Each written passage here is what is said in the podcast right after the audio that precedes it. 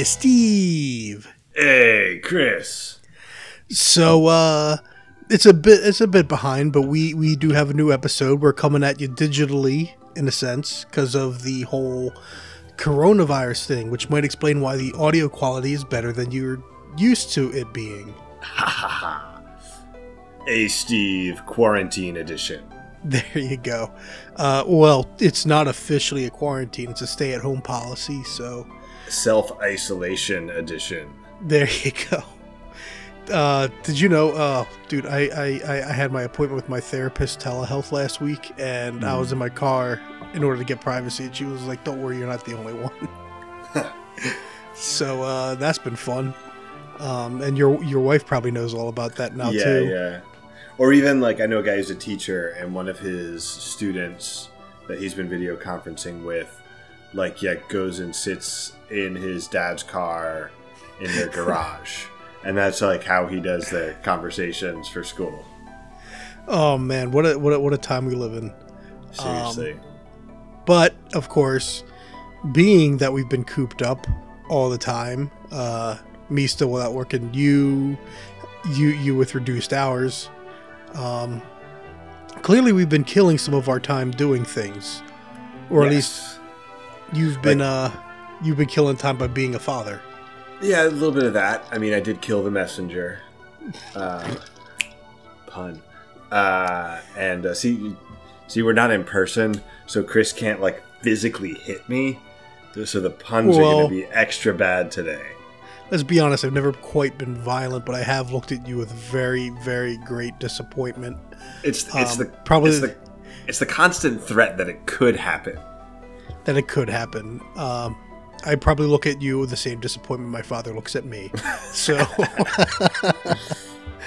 um, nah, but uh, I've been playing a game that I've been wanting to recommend to you. In fact, I have already recommended to you You have. Tokyo Xanadu EX Plus, which is just you know the the extra edition for PS4 of Tokyo Xanadu. Um, you've already played Nihon Falcom games by playing the Ys series, Yes. and this is sort of like that. It seems like it's a fusion of their Legend of Heroes franchise with more of an action-based combat like the E series has. Oh, I play, also played Legend. Were there was that Legend of Heroes Trails in the Sky? Was that them too? that was them too. Yes. Yeah. Okay, I played that. I, I like that. So you, you you're way ahead of me on the the the Falcom train then because I've never played a Ys game. I've only played like 30 minutes of Trails in the Sky on the PSP. Um, I did purchase, however, the the Trails of Cold Steel, the first one. Um, so I've got that for a rainy day or rainy two months or so. yeah. Um, rainy month yeah so i've been i have been um, a little bit held back on my tokyo xanadu playing because i was planning on doing that remote play on the vita my vita bit the dust yeah, you mentioned that. What what happened? Was your it's, kids? it's the battery um, Uh, it just now it like it was doing this thing where it would go into like standby mode sporadically like it would tell me my battery was low and go into standby but then i could just turn it back on and play for another half hour before it would do it again it would also be my cue to make sure i saved any game that i wanted to save um, now it's just doing like a hard complete shutdown like it doesn't suspend.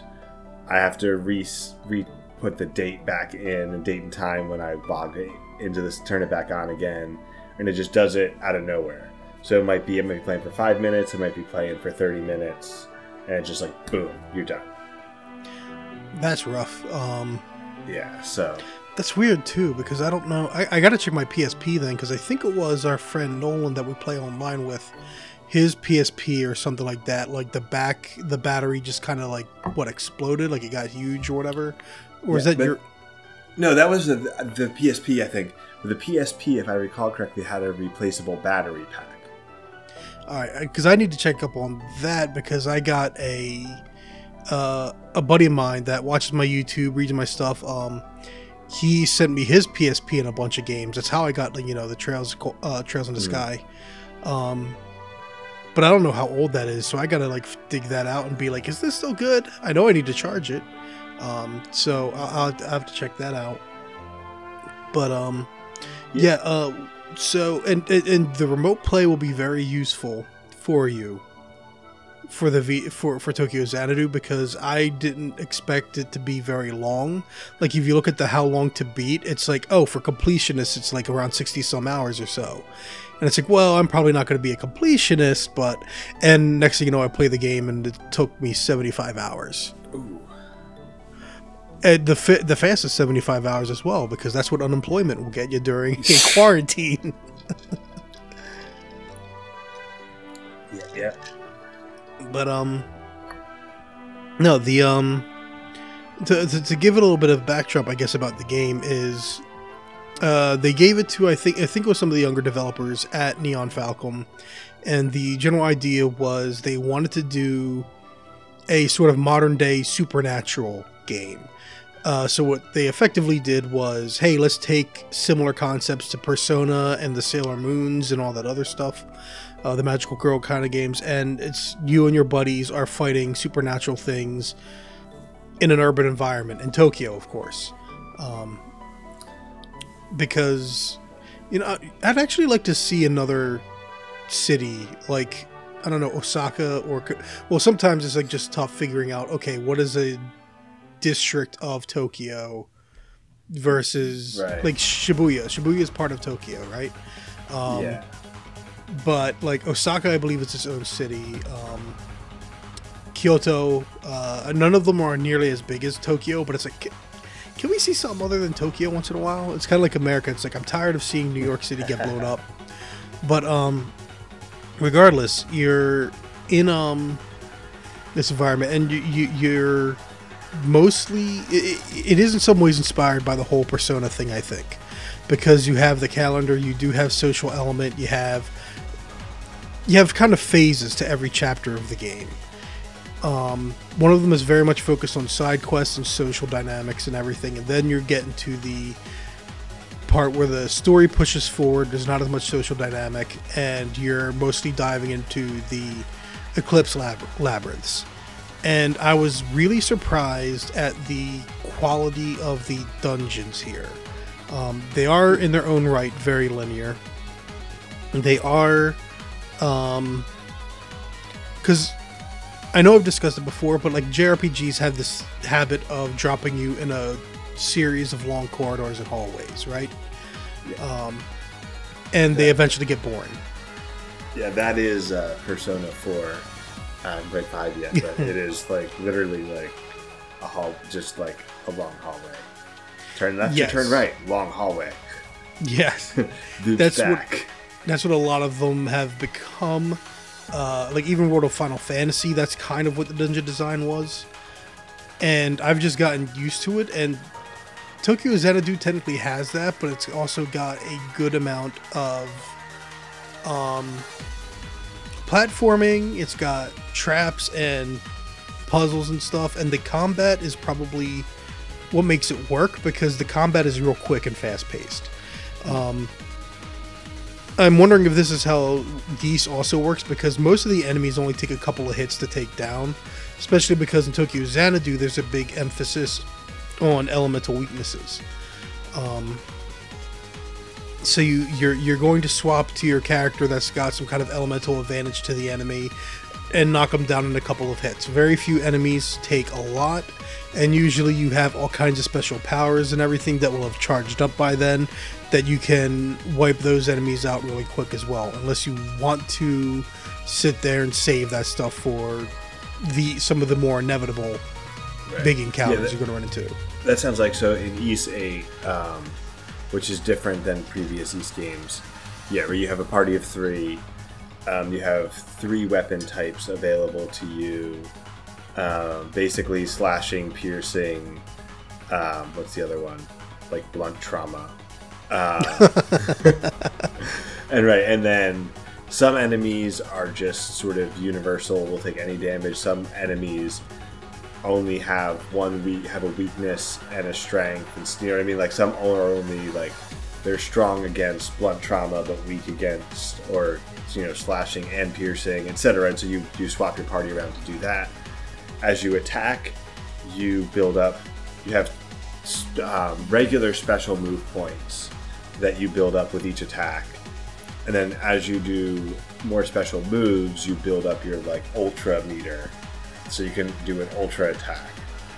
Uh, and then you have to make sure you're using the correct character for the ultra attack because some of the ultra attacks are large AoE, low individual damage. Others are high individual damage, low AoE, and that kind of thing. Yeah, so you're, you're constantly juggling your characters to make sure you're using the correct attack type and the correct, um, you know, abilities and ultra moves to, you know, for the correct situation. So they're very similar because there's there's some minor differences between them, but for the most part, yeah, it's the same kind of style. It's like you're going to want to use this kind of attack or this kind of a moment, and then. So I think you, you'll you'll feel very familiar playing Tokyo Xanadu. It's just instead of being this fantasy environment, it's going to be more the modern day high school kids thing, um, which didn't work out too badly. I think the only downside in this because I remember you showed me a little bit of Ys Eight and what you were finishing up, and some of the social link kind of kind of stuff.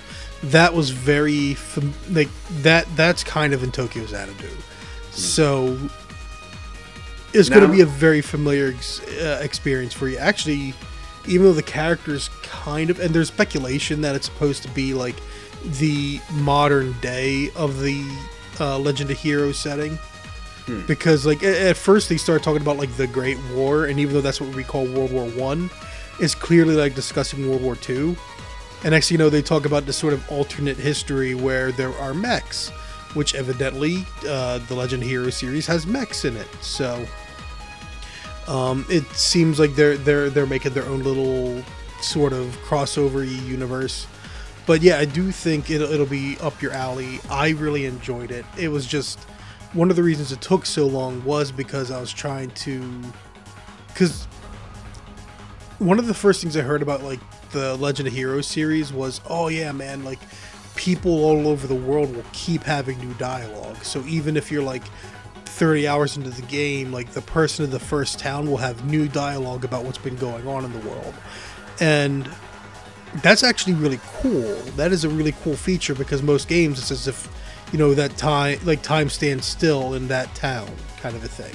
Yeah. unless you're des- unless you're expected to go back there. Um, but at the same time at the same time for those social links like or, or, like some of the, the the journals and stuff you could fill out like character logs you you you would have to at least talk to people twice the first time you encounter them and then like anything changes it's not even like you talk to someone twice per chapter. It's if you go into the eclipse the first time, then you come back out and other stuff happens. If you're at that school again, you're talking to everyone at the school again because you don't want to miss something that might go into your journal. So it's again like that's why it takes so long to play as a completionist because if you don't care about that, then you could just yeah. roll on right through, chase the objective, and you could probably complete the game in half the time. But for me, I I liked being in the game world, I'll be honest. It was a good group of characters, and it's why the only thing I have against it. And, okay, I don't want to say against it because it's like the game's got more ending the endings than Return of the King, is what I've said. Because hmm. there's the, the the typical thing that a lot of JRPGs and anime do is we're going to lead you up and make it feel like it's the final confrontation, but it's really not. Now you have the final chapter, and you have the final confrontation. But then there's an epilogue chapter. Yep. With another final boss. And then, because it's EX Plus, it's a special new release, they have an aftermath section. And that aftermath section feels like the most like a sort of like stuck on thing that is kind of unnecessary but I just enjoyed being with the characters still. So on one hand, I'm sitting there like, I am effectively done with this story. I'm effectively done with this game, but I like these characters, so I'm going to stick around still. Um, and it does seem like when I looked online, because after every chapter, there's also a side story.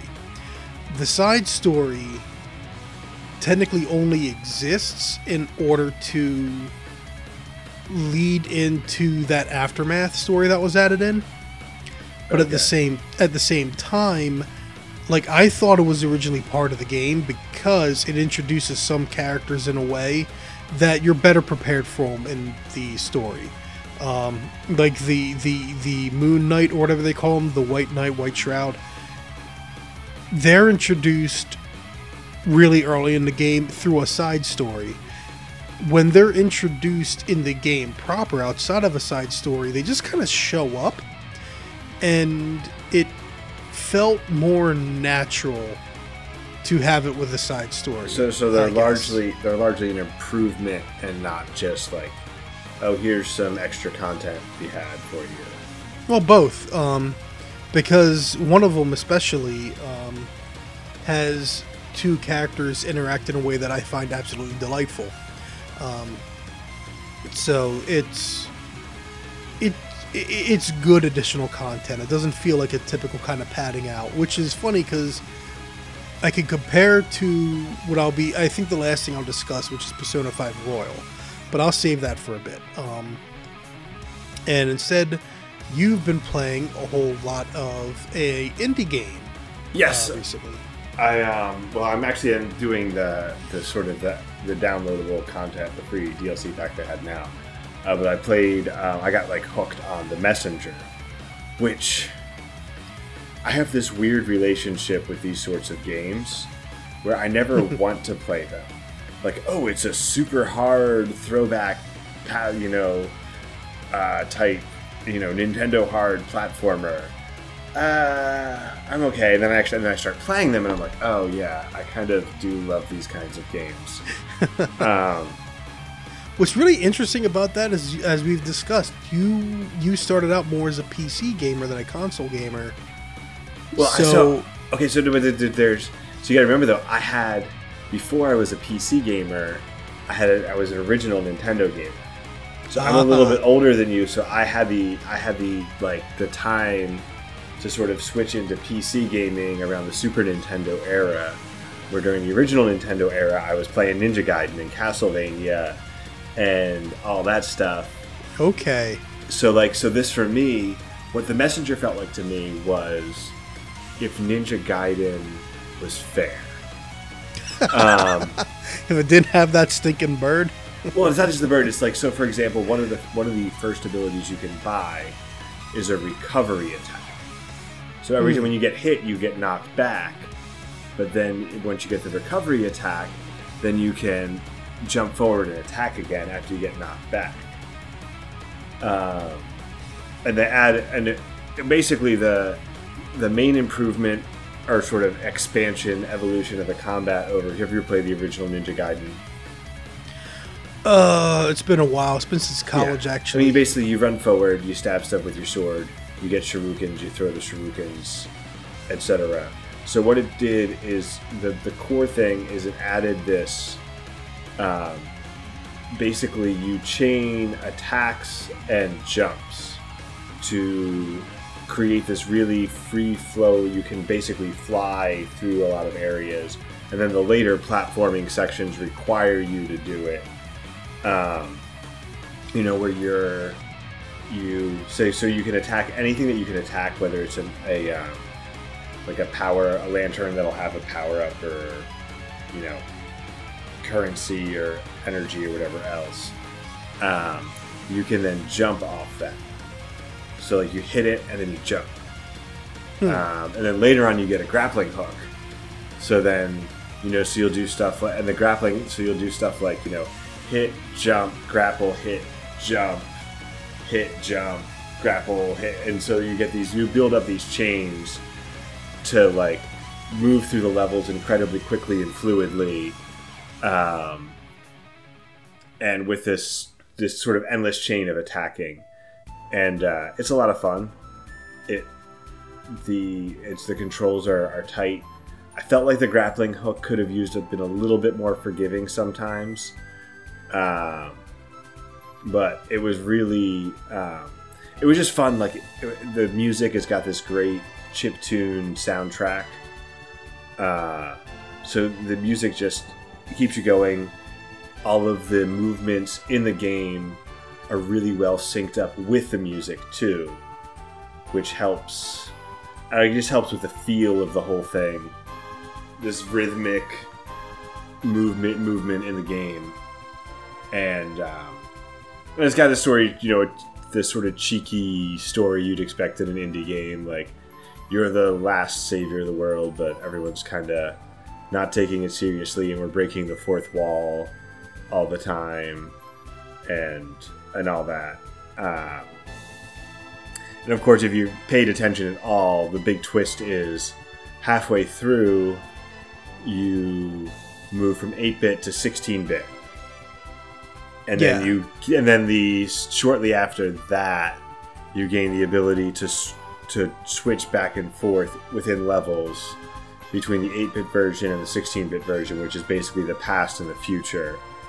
And a lot of the, the puzzles in the second half of the game revolve around, you know, okay, you can hit this switch in the past and then go back to the future, and now this wall is moved, or this path is blocked in the past, so you got to figure out how to get to the future where the path is unblocked and get through the path and then go back to the past to do this other thing.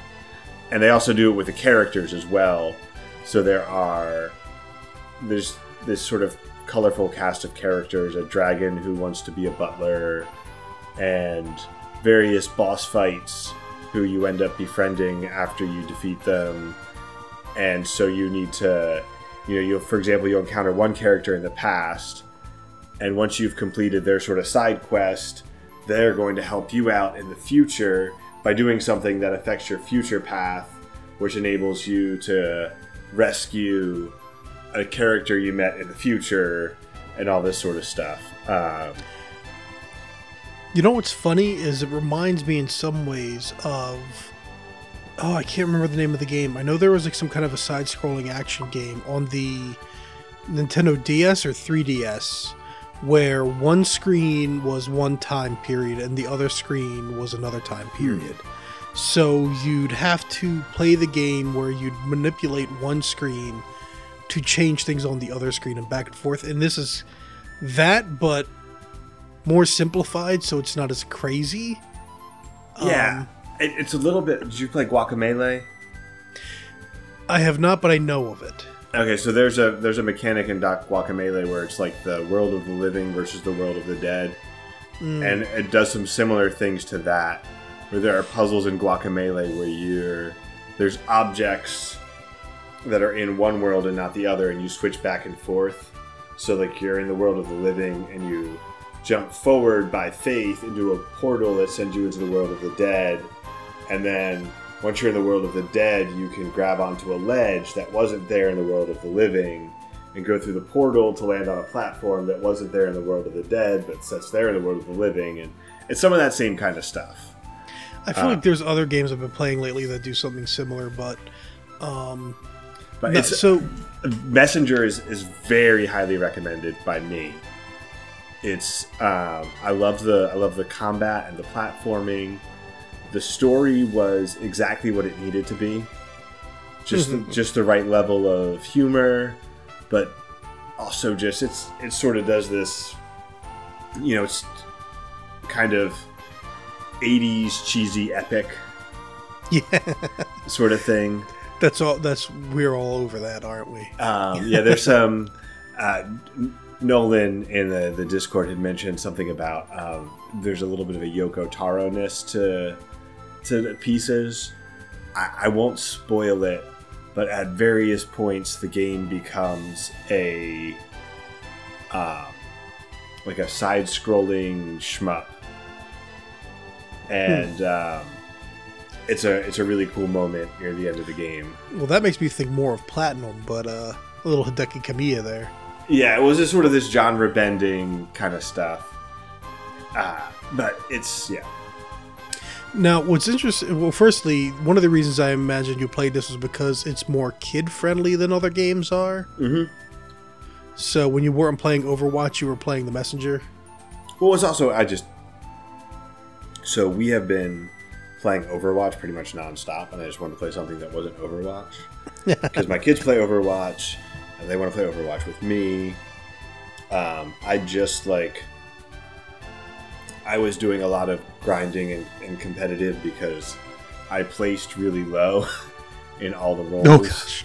and so I wanted to not be like in bronze for tank and stuff like that. so I just I and I did a lot of improving at the game. So I was doing a lot of that. So I just I want one I wanted to play something that wasn't a shooter, wasn't Destiny, wasn't Overwatch. Two, yeah, it was something I could easily play with the kids uh, watching. And three, honestly, what what inspired me to do it was I watched what was the the trailer for the prequel to the Messenger. Oh, Sea of Stars. Sea yeah, because I shared it's that. That's like an I shared that, and yeah, and it looks like a really good RPG. Um, and I was like, yeah, I, sh- I shared that in our Discord, and uh, pardon me, I shar- shared that in our Discord, and was like, yeah, I'm, I I think I'll back this. Um, and now I'm the one that hasn't played the Messenger yet because you started playing it, and then Nolan started playing it, and I'm like, I'm playing other games. Um, and it's a shame because in some ways it's like, oh, you know what, Tokyo Xanadu is probably largely a safe game, but especially for as far as Japanese games and stuff go, it's probably a safe game for Steve to play in front of his kids. Oh wait, two of them, well, one of them can read, one of them is learning to read, and it's got some language in it. Like if it weren't for the language, that it would be a perfectly good game for you to play in front of your kids. Yeah, the uh, some of the you know language would probably also be the stuff that's very easy to sound out for an early reader.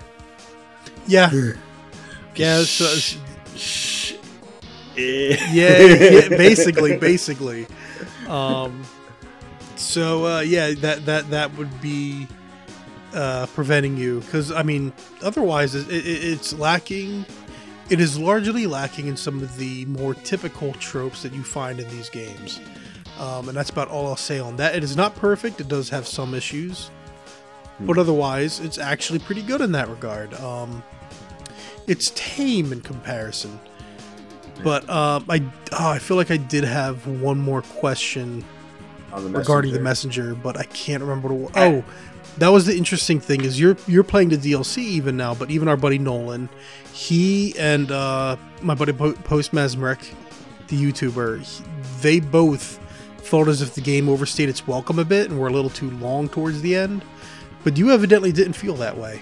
Well, despite having a very similar death count, I finished significantly faster than Nolan did. Mm. Um, so I'm wondering if that had something to do with it. I didn't have. I'm guessing if you didn't. Hey, so in the second half, there's this character, the Prophet, who gives you really cryptic clues, and you can then pay the shopkeeper to translate the clues and put a waypoint on your map. Now, I can imagine it's with some of the situations. Most of them I found pretty quickly, but if you weren't willing to pay up to the shopkeeper for the clues, I'm wondering if some of those. I'm guessing that some of those could take a long time to to locate exactly where you need to go. Uh, I didn't use any any like external guides or anything like that. Um, just you know, in the interest of being a purist, I guess. Um, so I'm wondering. Uh, so uh, that would have been frustrating because in the in the second half, it gives you little markers that let you know where time can be manipulated in in the levels, which is then an indication of near around where most of the the objectives, the second half objectives are. Because the first half is completely linear, and the second half is basically. I'm not going to say it's, it's Metroidvania, because I don't think that's correct.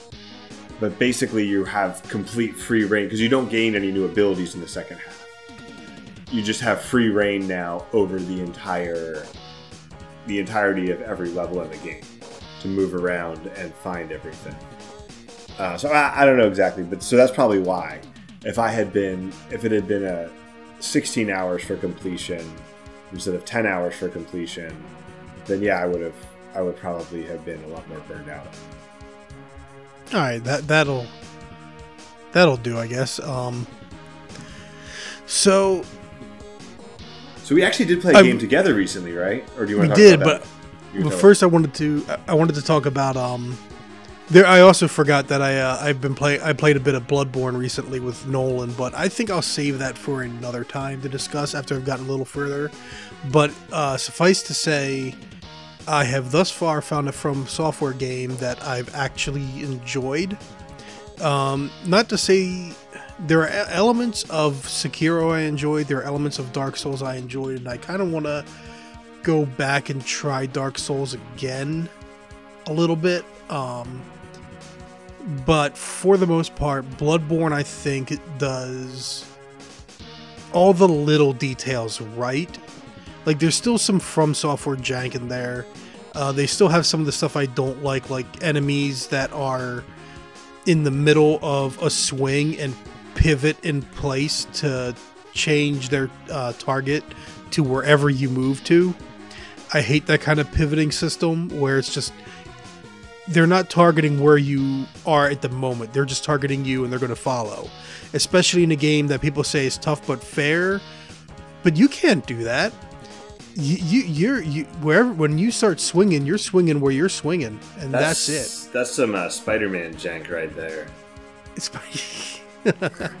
this is true. So this that is was true. that was not a problem in Demon Souls, as I recall.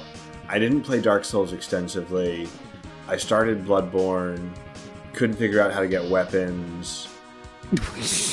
Went into was Yharnam or whatever with with just my fists and died a bunch of times and was just like, you know what, this is not. they, they they the first time you die, they literally just the little guys on the ground give you a weapon. well, you have to go to the right spot to get the weapon. You mean right in front of you? Well, no. So here's the problem. When I went to the the whatever the hunting grounds, or the, the hunter's dream. the hunter's dream. So like the entire thing, it was right when Bloodborne was free on PS Plus, and the entire thing was filled up with, with notes from players. Uh, And so basically, I, I did go back one time and, and figure out where it was, but the whole thing was completely obscured. So there was just BS notes from players everywhere that were that made it impossible for me to naturally see where the I could go pick up my weapons. Um, so basically, you know, people trolling me. I, I now that you're playing it, I'm tempted to go back to Bloodborne because it sounded like I see. I didn't. To me, like I loved Demon Souls, like I loved it, um, and I but I just didn't feel the need to do that again. Like to me, it would feel sort of like if I were to ever run like run an ultra marathon or something, like one of those like like giant hundred mile races. Like it would probably feel great to finish a hundred mile race, but I can't imagine ever wanting to do it again if I ever did it. I could see that. Um, I, I, I could kind of understand um, because I don't know. It's interesting because the two games before this that I really had as comparison points, some uh, three maybe. Like Hollow Knight technically has some of those elements, but just by nature of being a side scroller, it plays incredibly differently. Um, and it's inspired by a whole lot of other games as well. So while you have like the whole chase down your body, get your currency back, um, that's a completely different thing. Uh, well, the rest of it's like a completely different thing. Like it's, Right. it just plays like a very different it's, game. it's that then- one element. So, like for example, Yeah. the messenger. I like their twist on it. Rather than having to find your body to get your currency back, you have this little imp who revives you every time you die, and as a payment for reviving you, he just takes all of the currency you receive for a certain amount of time. Oh, a certain amount of time. Okay, I was gonna say, isn't that a lot like um, Is that a lot like Shovel Knight? Yeah, or or he'll like alternatively, if you happen to die right before a boss fight, he gets afraid, he gets scared of the bosses and runs away, and so he won't take any currency at that point. Not that there's usually any to get in a boss fight, but All right. Um. but anyway, so so um, yeah, sorry. Interrupt. Yeah, but it's like I played Hollow Knight. I played Darksiders three, which was very much this kind of from style, and I also played. Um, we both played the Star Wars Jedi Fallen Order, and playing Bloodborne especially really clarifies to me that you can't just take these elements and put them into another game. Fallen Order really should not have taken any Souls like inspiration at all. Like if it was just a plain old action game, it co- it, it could have been a lot more a lot more enjoyable. I think the Souls influence really did a disservice to that, and I want to go back and replay Darksiders 3 again because Darksiders 3 feels like a really good interpretation of those kinds of elements. Of course, you could also go back and um, on my blog, I recently wrote about Bloodborne and how it actually reminds me of playing Resident Evil 4. So, um, Yeah, it was interesting. One of the things I thought was interesting about your um, your commentary there is, um, did you ever play the Ninja Gaiden on the like the Ninja the new series like the 3D that started on the Xbox? I played Ninja Gaiden 2. I got up to Pink Demon Lady in uh, Ninja Gaiden 1 on Xbox. Um, and then I just kind of dropped the game because it was impossible. That fight was hard. Yeah. So I was thinking that one of the things that that game, as I recall, well, no, I guess it was different. Like, I was just thinking about one being a super hard game that required you to plan your attacks and counter and dodge and parry. Well, I guess not there's no parry, but like you know, before there was a Dark Souls. Um, but that was also just so punishing because something I remember in in Demon Souls was like the worst thing was to win a fight, but to use all your consumables up, Oh, yeah. and then you've got to like go back, backtrack, and grind for potions and other consumables so that you could like yeah um, I was thinking Ninja Gaiden was the first time I remember that, where like some of those fights were so hard and you could get through the fights, but you used up everything, and then you're like, well, what do I do now? Like I can't even get ten feet without Yeah. needing a potion now, and Because even after a boss fight, the fights will be brutal. yeah. Um, so anyway, so I'm gonna start calling all these games Gaiden like. Uh, yeah, yeah, that worked. It's like Ninja Gaiden, guys. Yeah, like Ninja Gaiden. Now, one of the things I really did want to talk about was um, I just got an email notifying me from Netflix. The anime High Score Girl is finally getting its second season on April 9th. And I had read most of the, the, the conclusion of the story on, eh, like, in manga form. This might be my first like contender for a long time favorite anime in a long time. Um, like you know, there's a lot. Of, you know, there's a lot that I like because I've recommended a bunch to you. Yeah. Um, but there aren't a lot that really make me think about the material a lot and like that that really sticks with me these days. Like i like log horizon. I rewatch it all the time. I really liked overly cautious hero recently. It's kind of a spoof of the the trapped in a game world genre. Um there's a bunch of other stuff i've talked to you about that i I can't even remember half of them now off the top of my head. Parasyte was a good one. Canaan was a pretty good follow-up to 428 shibuya scramble which is a game. Um so yeah basically whole bunch of anime i watch. And yet high score girl is hiding a lot of deeper ideas beneath what seems to be a very simple at first innocent little kid well, i should say little kid um but it's like a it's like a rom rom com kind of a thing. It's a love triangle rom com. It starts with kids nearing the end of elementary school in like 1991, and goes through the course of the 90s as they as they grow up and they grow older. Um, Sounds interesting. What's the? Um, sorry, just real quick. Is there a dub? I believe so. It's localized on Netflix after all, so there should be a dub. Um, then there and- is a chance. There's a chance that I'll watch it. you might watch it. It's a shame because in some ways I'm like, you know, he might be able to watch this with Titus, and then it's like, wait, no. When the kids get older, there does start to be some more adult stuff that goes on, um, and like, yeah. So it's like maybe not with maybe not with your kid with your son, but um, no, for the most part, it is it is a really good show. Um, the the main character Haruo, the and part of it's like the first time I watched it was a little rough. The first few episodes, I was like, "Holy crap! This is just nostalgia bait because it's showing all of these old school video games." And yeah, I love seeing this big exposition of uh, guile turtling, as they called it, and other exploits and stuff like in Street Fighter 2. Like, I loved seeing all this stuff, but at the same time, it's like the character is always narrating, he's never shutting up. Um, and he seems like he's a bit of a jerk. And the first few episodes are rough. By episode four, they introduce another character that eases up on his monologuing and makes it e- a bit easier to watch for a first time.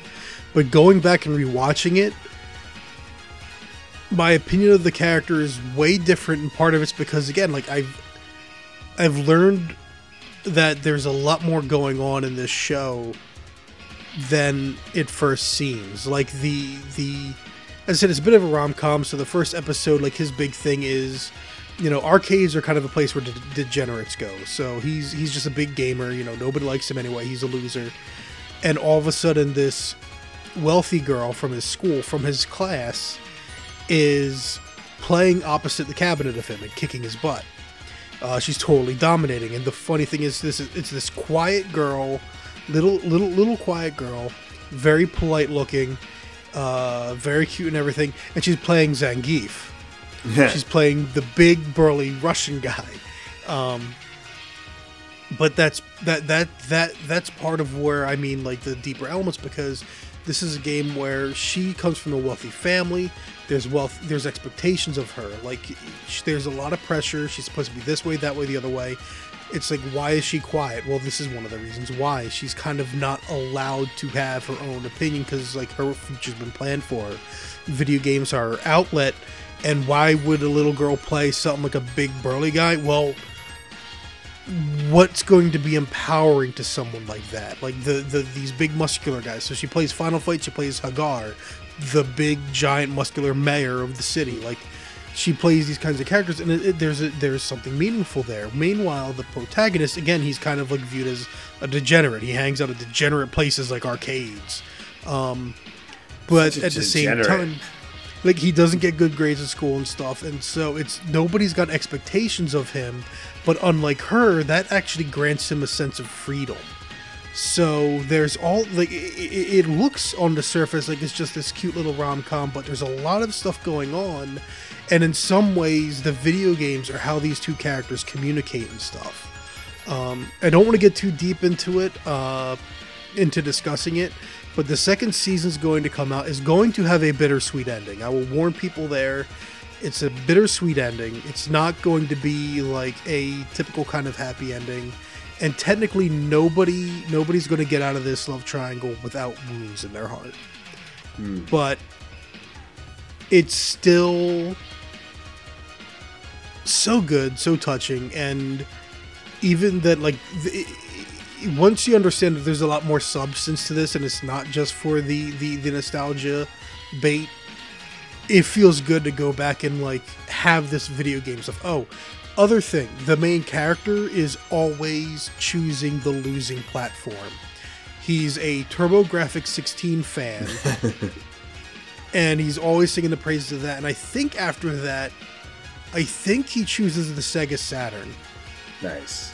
So is he's always choosing the losing horse. He's always betting on the horse that loses. That's awesome. Um, which is kind of a shame, but it speaks a lot to the character. So it's it's, it's something that most people you're going to watch is going to be cute. You're going to enjoy it. Um, and then you're you know it's going to be a bittersweet ending. You're like, oh, that's sad, but um, well, that's sad but wonderful and heartwarming. But then you're going to have like, then again, like, why is this one of my favorite things? Because like, if, if we go back to my last like big favorite that's really stuck with me, it was Kill la Kill. Why Kill la Kill of all anime? Well, I have on my blog, if you go under my silver screenings category, a write up of just how the opening scene, like the opening, like five minutes, if no, not even that, of the first episode of Kill la Kill wraps up so many of the ideas that show's going to be going through. Um, it is like it, so so it doesn't happen often, but like these these are some of my favorite shows. And High Score Girl is definitely worth it. Anyone with a Netflix account should be watching that. Don't watch Tiger King. I don't know what it's about. I just know people make jokes about a guy that got killed by tigers, Well, and evidently a, a woman did it. Like I don't want to know anything about the show. I actually started watching Tiger King. It's really interesting. well, no, because like it's it's. I mean, the jokes are the jokes aren't happening in the show. Like it's it's sort of like a, an interesting insight into the world of private zoos and how they clash with um, animal rights. And what I think is interesting about this about Tiger King. Sorry, I'm, I'm totally stealing this right now. I Is hate you. is how it, it sort of paints it it does a good job of not saying like the animal rights activist is right or the guys that run the private zoos are right it just sort of like lets it it sort of it, it does a good job of, of seeming pretty neutral and most for the most part you just feel like wow all these people are, are completely crazy but actually, so so real quick, I, sorry, were you done with with High Score Girl, or do you have more to talk about? Well, I was also going to recommend people watch Your Lie in April because I believe that's also on Netflix. Also, uh, a bittersweet rom com of sorts. Um, and also, New Ghost in the Shell coming out towards the end of April. I mean, we're quarantined. Why not watch good anime instead of whatever this Tiger King crap is? Like, come on, man. Really? It's I a heard so. Did, okay, like, are you far enough in which people have gotten maimed by tigers yet? well, I mean, I haven't seen, I haven't like seen it happening, but it's pretty obvious. Like one of the people that they're constantly interviewing has two prosthetic legs. Another one of the people they're interviewing is missing an arm, and you're like, okay, like clearly these people had, you know, some kind of accident involving one of these giant animals that they're taking care of. Uh, Ugh. but anyway, anyway, so can I? I'm gonna cautiously recommend something that that I've been watching with with Dana, my wife. Um, Oh boy. and and you're gonna you're gonna hate me for this. We've been watching. Because you, well, look, you guys have already watched Friends, and that's like, We didn't really. We, no, well. no, no, hey, we weren't, we weren't really that into Friends, um, for one. so, so I'm not. I'm generally not going to even want to watch, um, like a musical television show. Um, but we've been watching Zoey's Infinite Playlist. Have you heard of it? I know about Nick and Nora's Infinite Playlist. So well, basically, movie. basically, the gist of it is, um, through various plot contrivances, this woman has a the ability to hear the inner thoughts of anyone around people around her expressed in song. And it basically plays out that they're always presenting a problem in the song, and she has to solve it. It's generally the show was was it's pretty good. Like I don't usually like that particular genre of like, oh, we're just gonna like bust out into a random like pop song or classic rock song three times in a show for no reason. Um, but the most recent episode, they did that. They flipped it around, and basically pointed out how ludicrous the, sh- the entire premise of the show is in every show where people randomly burst out in song is. Where instead of just hearing it in her head, where other people hearing their thoughts as a song expressed to her, she starts involuntarily singing songs that are her inner thoughts. Except for like everyone can hear her singing. And it is honestly sounds like it sounds like someone took the musical episode of Buffy the Vampire Slayer and turned that into a TV show. something like that. But the So I'm pretty sure the musical episode of Buffy the Vampire Slayer is because someone laid a curse on the town, and so everyone could only communicate in song. But it's like, it's actually a pretty big episode because, like a musical, everyone's inner thoughts came out into the open. yeah, I like So Joss Whedon did it first. Well, probably. I have I have never so so how they how part of how they they frame some of the songs in the episode is they'll they'll start it out like it's this big musical well produced number where everyone's singing and dancing. And then they'll show that's like what's in her head but then they'll show what is actually happening where she's you know singing slightly off key and dancing awkwardly as everyone in the room stares at her like what is wrong with you and i've like it was at the very least if you've ever been tortured by you know glee or um, any of these other like musical shows it's at least worth watching episode 8 of zoe's infinite zoe's infinite playlist. Whatever it is just to see them basically invert like deconstruct their own genre and, it, and what ends up being a really emotional episode too it's it's like hilarious and emotional it was i was struck by how good tv it was uh, See, funny thing here is I didn't realize there was a whole genre of this. Like I remember Glee, I never watched it because I am forever alone. I don't have a girlfriend to force me into something like that. that's true Um, meanwhile, you has a wife to force you into that crap. Um, I thought you were going to bring up Galavant. Actually, isn't that kind of what Galavant is? It's Uh, like true. that- Galavant was a. Um, I loved Galavant. Okay, so that's two two shows, but Galavant was more of a parody than it was serious. yeah, And all the like, songs- Galavant is. all the songs were original too. It wasn't like here is hey, like we're singing song you know in order to you know get you to continue watching the show or something. It was like all Isn't that what? So wait, is, the Infinite show isn't original music? no, it's it's not original music. It's all it's all familiar songs, ranging from like there's like a Billy like Billy Joel to like you know modern stuff that I don't know the artist who performs it.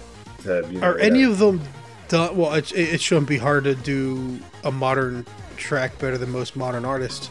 Uh, but are any of them actually done in a way that you'd be like, oh yeah, I would watch this interpretation rather than the original? Maybe.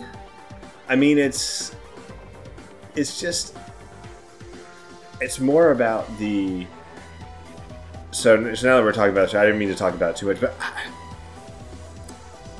I think what it does well is is this whole idea that you're conveying um, the the inward like the thoughts of this person and through the whole sort of musical number.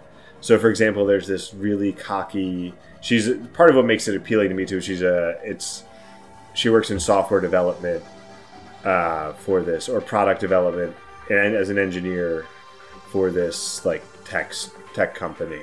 So like there's this one developer who's this cocky jerk who everyone hates and the song he sings is I don't know the original artist, but it's like all I do is win, win, win.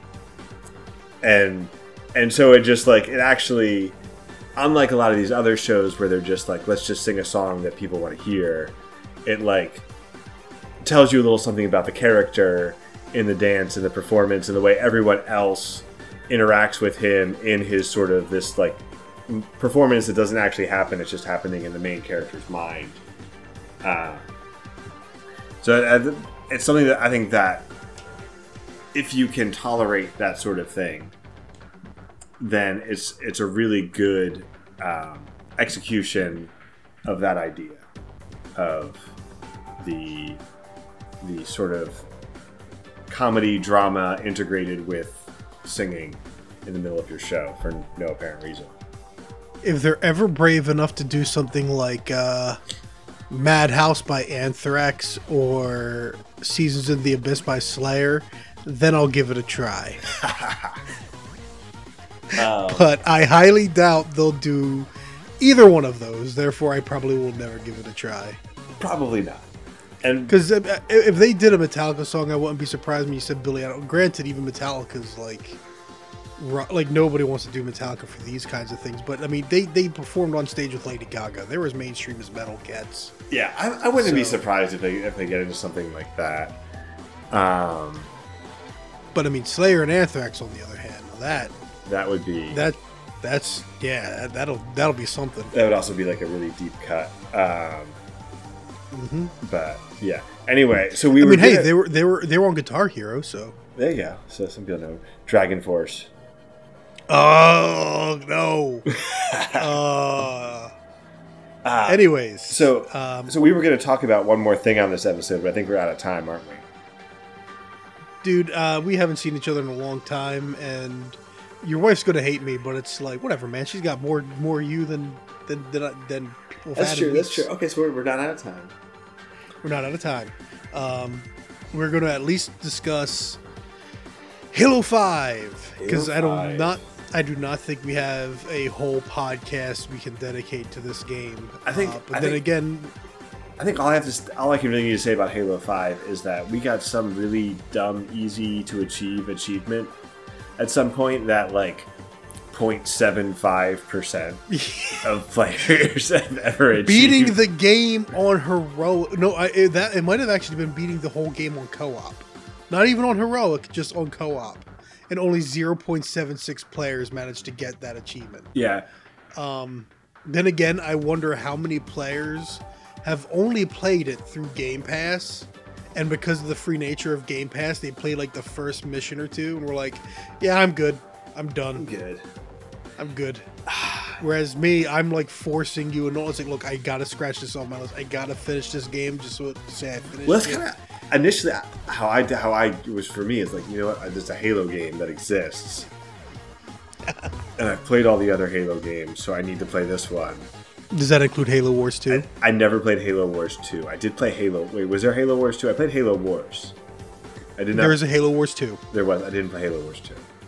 There you go. So okay, so there's one other. Do you have to play that there. now? I do have to. No, I'm not going to. Um, so, but I had already played it through on normal difficulty. Um, but Chris always insists that it's more fun on heroic. I don't know if it's more fun. It is and it isn't. It's I okay, so yeah, at this point there are some games that I just cannot play on normal anymore. Halo is one of them and Gears of War is the next. I, I'm actually I'm glad we I'm glad I played it on heroic. Um, there were a lot of issues with this game. Uh, And they stand out all the more when you're dying a lot. when you're dying a lot. Yeah. So I'm some of those issues, yeah, they were still kind of there. But some of the see, it's weird because some of the sections that did not stand out at all on normal stood out on heroic, and other sections which were really fun on normal were not fun on heroic. Huh. Interesting. Um, never. I would never play this game on Legend. I, I don't want to know what this game's like on Legendary. I'm gonna put that out there right now. Um, normally, I'm willing to give a Halo game a try on Legendary. I don't think I ever gave Halo 4 a try. I beat Halo 4 once, and I never went back. Um, Yeah, I'm in the same boat on that. I think. which is probably one of the reasons why the story in Halo 5 just feels like it comes out of nowhere for what little I was able to pay attention to. Because normally playing in co op, we, we're too busy talking about stuff. And when we were quiet enough to actually listen to the gameplay, me or Nolan were probably commenting on how bad it was. Um, So okay, so, So- I think it's weird though because I, I feel like the shooting and the movement are all actually very good. I think that what the issue is, the issue is not Actually, no, you're, you're right. You're right. the issue Uh, is I- with the the the time to kill. This is just the time to kill in general, especially on heroic, and the. I, I want to say for console players, it has a little bit the the the aiming is the size and placement of critical spots on enemies do not go well with the aiming accuracy and precision of an Xbox controller. How about that? Possibly. Um, it's definitely a completely different engine. Like Halo 4 was clearly built off of Bungie's tech for Halo. Halo 5 was not. Halo 5 is clearly a brand new engine built, by people. And it's funny because I just wrote about um, Gears of War 4 on my blog. And Gears of War 4 had Rod Ferguson, who was producer on the original trilogy and came back once he knew that they were f- forming a Gears only studio because he evidently loves the franchise. But he made sure that the people at the coalition, he basically said, okay, you're going to remake the these encounters from the original trilogy. You're going to play your version and compare it to the original version until it feels as close as possible to that original game. Hmm. So he had them basically he forced them to remake parts of the original games to make sure you could get the right feel for Gears of War 4. Unfortunately, Gears of War 4, as I wrote in my blog, Gears of War 4 is a great imitation, but there's too much small stuff that is clearly off and wrong. Um, we'll find out if Gears of War 5 is different because we. That's the next co-op game, as far as I'm concerned. Is we're moving on to Gears of War Five at some point. But um, What about what about Destiny 2 Season of the Worthy?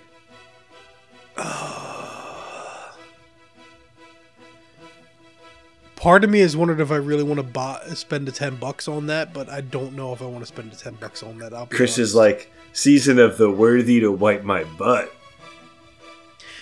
dude, I did go back and start trying to complete some quests, but it's. Eh. I'm the most enthusiastic Anyways. Destiny. Anyway, so so so Gears of War 5 definitely. So okay, so how But would my you point, the, the my point, my point with that was though, like Halo Five doesn't have that. Halo Five does not feel like a Halo game, and that's one of the things that was tough early on, because me and Nolan and you, like we were trying to fight the Covenant, and none of the typical strategies with the Covenant worked because grenades felt off, the plasma pistol, the charge for it didn't feel right. Um, none of the guns felt right the one thing that continued to work is using precision guns for headshots on Covenant soldiers. That still worked. And then when it came to elites, just whatever, man. Like, no strategy to take out the shields as soon as possible. Just, especially because grenades couldn't even do that on Heroic. Like, I think some of the later, like, Halo Reach and stuff, a plasma grenade was not guaranteed to take out a uh, elite shield. Mhm. But for most of the Halo games, you stick someone with a plasma grenade, they're done. Um, Halo 5, grenades don't do crap, man. They're not nearly as useful. Um, and especially because they behave weird. So, yeah, so Halo, f- the grenade you, you gotta play differently. the grenade throwing was definitely an issue. I and, definitely I, I agree. It didn't feel like Halo, um, especially because I have been I've been back and forth in the Master Chief Collection too, since that's also on Game Pass. So I played a bunch of that. I played a bunch of the multiplayer, and and yeah, it doesn't.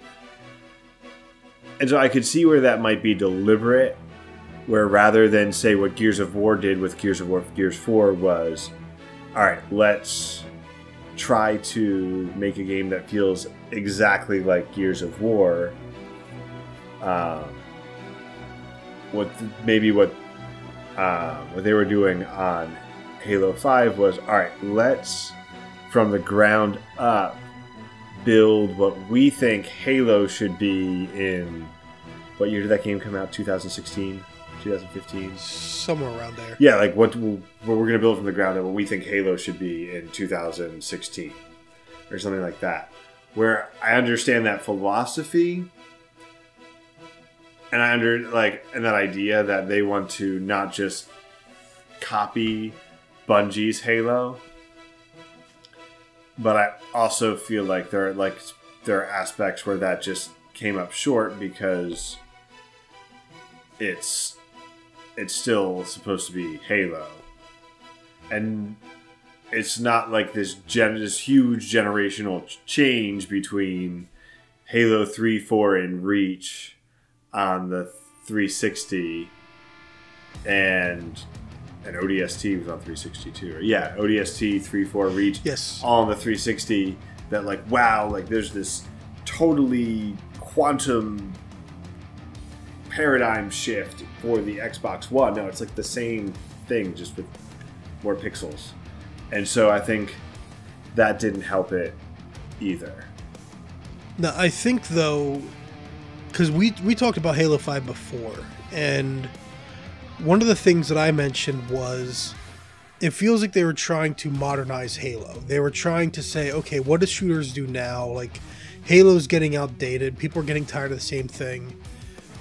But then you look at Destiny, and Destiny feels like a better modernization of Halo because it still feels right the AI is still intelligent. The AI is still doing a lot of good stuff.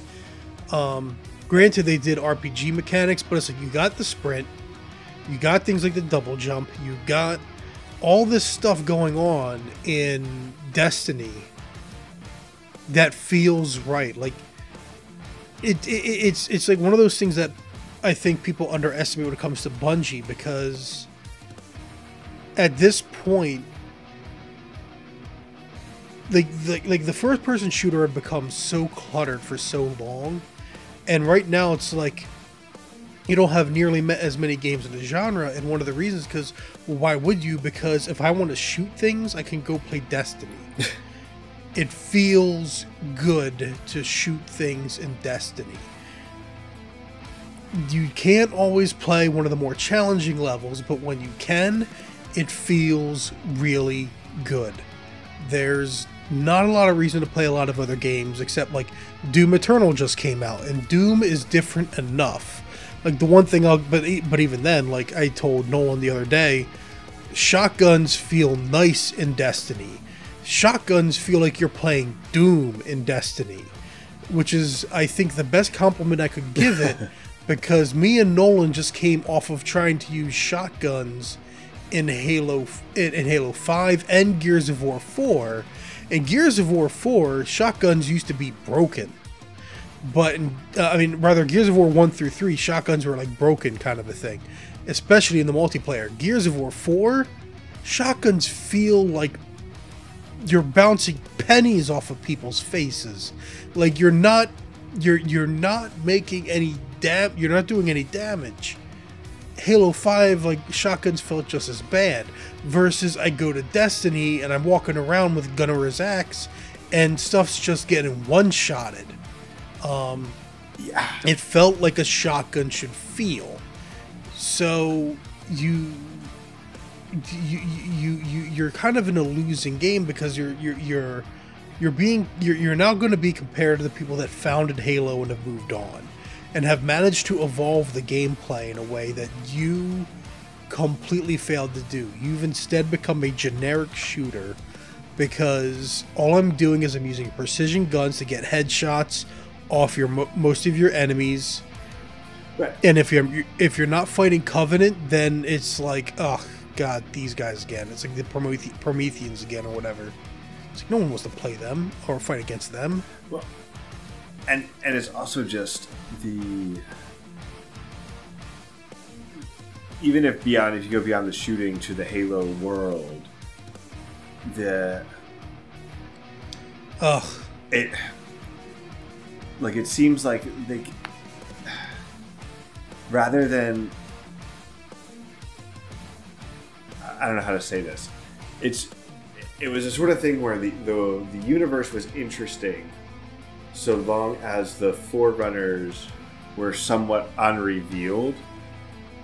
And beyond that the way that they have revealed the forerunners and everything else one it seems like it's just full of holes and retcons.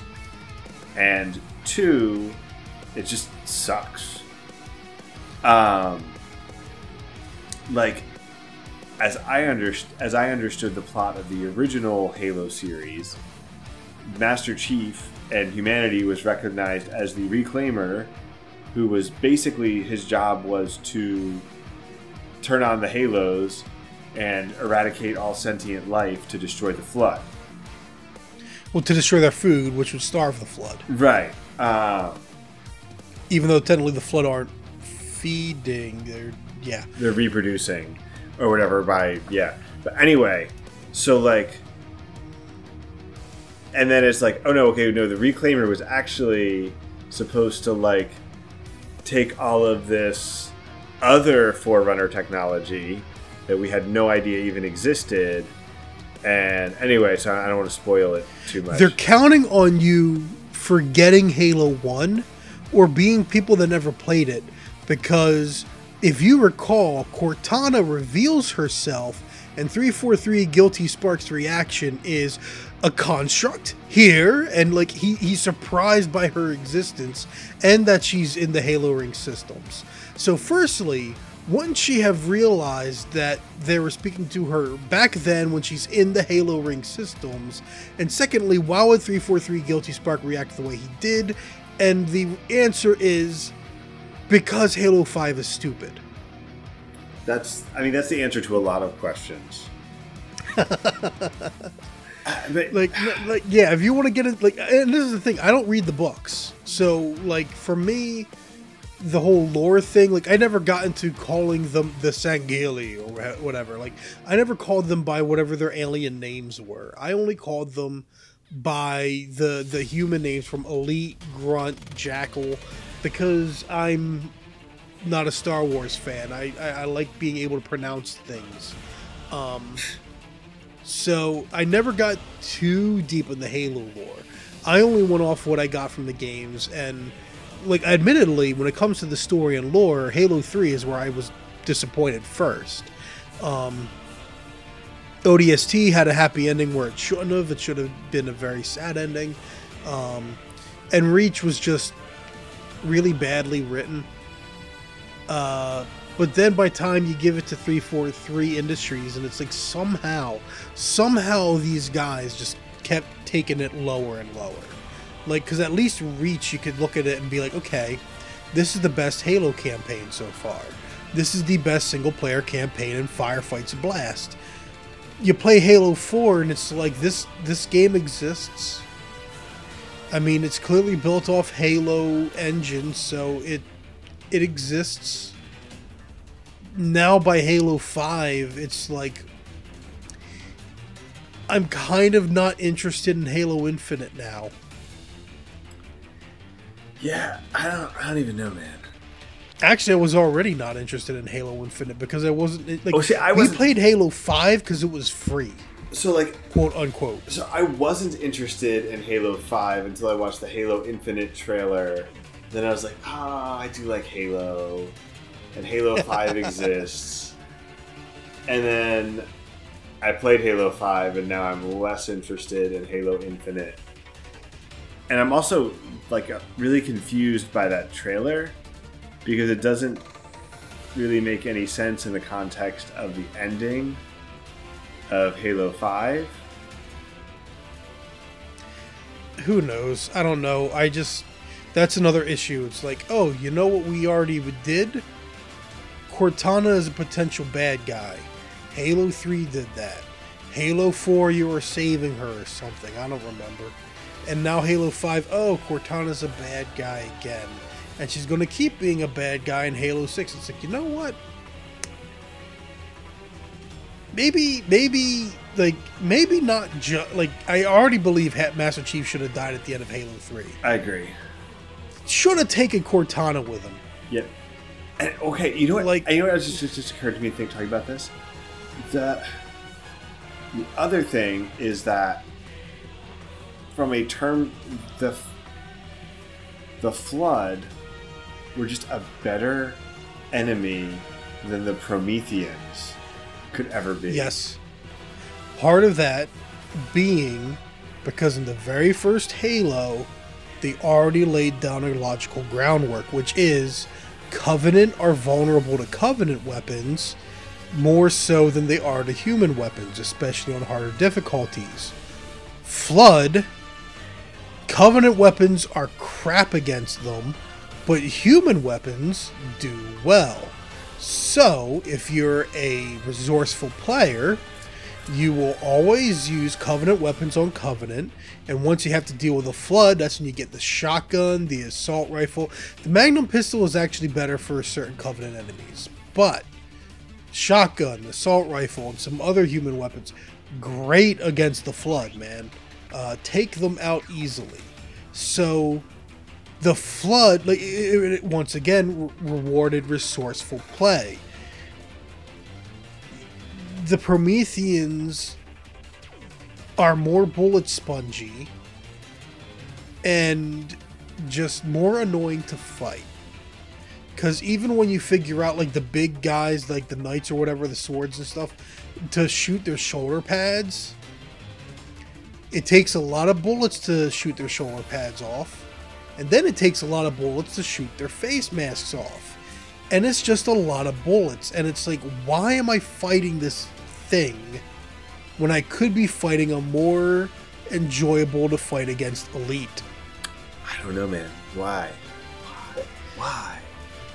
because 343 needed to come up with a new enemy in order and, and that's the thing like the, the the the biggest the first big problem was we're going to keep master chief master chief should have died but now you need to have master chief fighting and i guess he needs an interesting enemy to fight because you could still keep it the covenant if you made the protagonist from here on the arbiter and the arbiter is fighting other covenant because he's trying to unite them but he's got to suppress rebellion and civil war and all kinds of other stuff. There are elements of that in halo 5 but ooh I just realized that I want to play a Halo game in the style of Mass Effect, where you play as the Arbiter, building Oh, a man. building a team of like Covenant race, different members of Covenant races and humans to enact your rebellion against the Covenant. man well not even just that because that's if you suddenly uh, dude spin off you spin off halo into a role-playing game or something. Just something where the arbiter can talk to people because that gives you like because what is in the covenant's entire religious system has been destroyed. Halo 3 concludes and the entire system is destroyed what are these guys going to do? That's a great thing to explore in a role playing game setting Less because you can have brute factions, you can have these factions, you can have people that follow the Arbiter, people that want to worship the Arbiter, And you're people right. that now like and you're negotiating you're the arbiter and you're negotiating with all these different factions and you're gonna like maybe you can't get the grunt faction and the brute faction to get along and you have to choose between who you're gonna side with and like yeah. So you know what the funny thing this this brings me right back to when I was in college and after I beat Mass Effect, and I told my friends one of my dream games was a video game, and especially after Dragon Age Origins, which would have been after college, but and I probably told you at one point one of my dream games would be a game whose world and lore was designed by both Bungie and BioWare, but the gameplay designed by uh, Bungie and then the story written by BioWare. Now, keep in mind this is pre Mass Effect Andromeda BioWare and pre Anthem BioWare, but especially when you consider Anthem and how disappointing the story of Destiny is, like I I I just wish for this all the more, even though evidently the story to Anthem was also not good, evidently. Um, like all the more like if you could have had classic Bioware writing the story to a game where the lore was by both because Bungie's do decent at lore at lore. We know they're good at lore, but like lore created by both Bioware and Bungie, like th- that is still my dream game. That is still my dream game. Classic Bioware combined with Bungie Okay, I can dig it. to to work together and each like conquer the other's weaknesses. I feel like Anthem that- is Anthem's like the worst case possibility of like BioWare trying so to much- make a Bungie game and and at the same time like having people on their team being like hey guys you know bungie does it like we don't want to we're, we're not one of those games we're not like that we're we're not like bungie don't ever bring that up again yeah. like oh goodness poor poor anthem which i still promised my niece i would play with her I'm, I'm willing I to play that know. too, just for to hate play it. Also, well jetpacks. tomorrow tomorrow is resident evil 3 day so i don't think anytime soon um, and in fact uh you know what when will we next record maybe not next week but the week after because i mean firstly there's not exactly a lot for us to be doing right now it is still stay at home policy but you know i'll have played resident evil 3 and we both should be ha- have been playing the final fantasy 7 remake Ooh, yeah, that's that's coming. That's coming very. that's soon. Next Friday. I already have it pre-ordered. Um, I'll have, I guess, my break from Persona Five. Uh, I've been playing Persona Five Royal. I was going to talk about it, but considering the time stamp right now, uh, probably not. Probably not. But no, per- so we'll have we'll we'll have plenty, I guess, to talk Yeah, about. we said we didn't even talk about anything we could have talked about today, so we'll have lots to talk about. And uh, yeah, man, I'm looking forward to Final Fantasy Seven. And maybe we'll actually maybe you'll actually have played more variety of stuff or we can hear more about uh, the, the the tv shows on netflix your wife has made you watch. Ha! but as a recap that's high score girl hi because video games score girl. Watch that on netflix. New season on april 9th um, i'm telling you steve specifically as much as the people listening. Um, also again like if you got netflix or even hulu i think it's on hulu your lie in april is good. Ooh, um, and, that is another good anime. And then the Messenger is in the PSN spring sale right now. oh So there you go. if you like good things, um, like you know, breaking the fourth wall, being a ninja, uh, not being Deadpool, then you're gonna like the Messenger. I don't think Deadpool's really a ninja. He uses katana blades, but nothing about him is a ninja. He's like a very, very bad ninja. there you go. But go. anyway, not not a not breaking the fourth wall Deadpool style. More like I don't know. Scott Pilgrim style. Yeah, yeah, a little more Scott Pilgrim.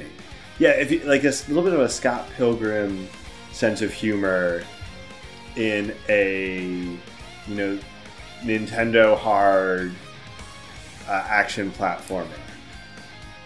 The Messenger. So there, there you go. And hopefully, sometime later this year, hopefully, a Tokyo Xanadu spoiler podcast between me and Steve. I am planning on writing about that for the blog, um, which ramblepack64.com, no C in Ramblepack. Um, because I and I, I'm working on that. I'm working on. I am working on the script for a new video. Um, I'm sorry that's been taking as long as it has, but um, no, I'm I'm uh I like Tokyo Xanadu and if when you play it, Steve, hopefully it'll be sometime we're both not trying to work through thing work through other games cuz I want a new game plus that because there's a few dungeons you can't do the first run that you have to do the second run. Um, I don't think it's a lot of new content, so like we'll be you. It's not like you'll have to go through it again yourself for us. Blah blah blah. No, um, but it would give me an excuse to refresh myself to go through it again on New Game Plus. Uh, yeah, so I, I would like to do that, and hopefully that'll be sometime this year. We'll see. We'll find out. Um, and hopefully in two weeks, yeah, we'll we'll be able to reconvene, or who knows, maybe something will happen that we'll reconvene next week because it's not like we're not suffering cabin fever or anything. This is true. All right. But uh thank you guys for joining us and Steve, of course, thanks for joining me and Of course. again, don't don't don't get used to this uh audio because I do prefer being able to hang out with Steve in person. so, yeah, it's definitely a lot better in person, but I guess the audio quality is better here. So either it way, probably will be. have a good night. Yep, have a good night everybody.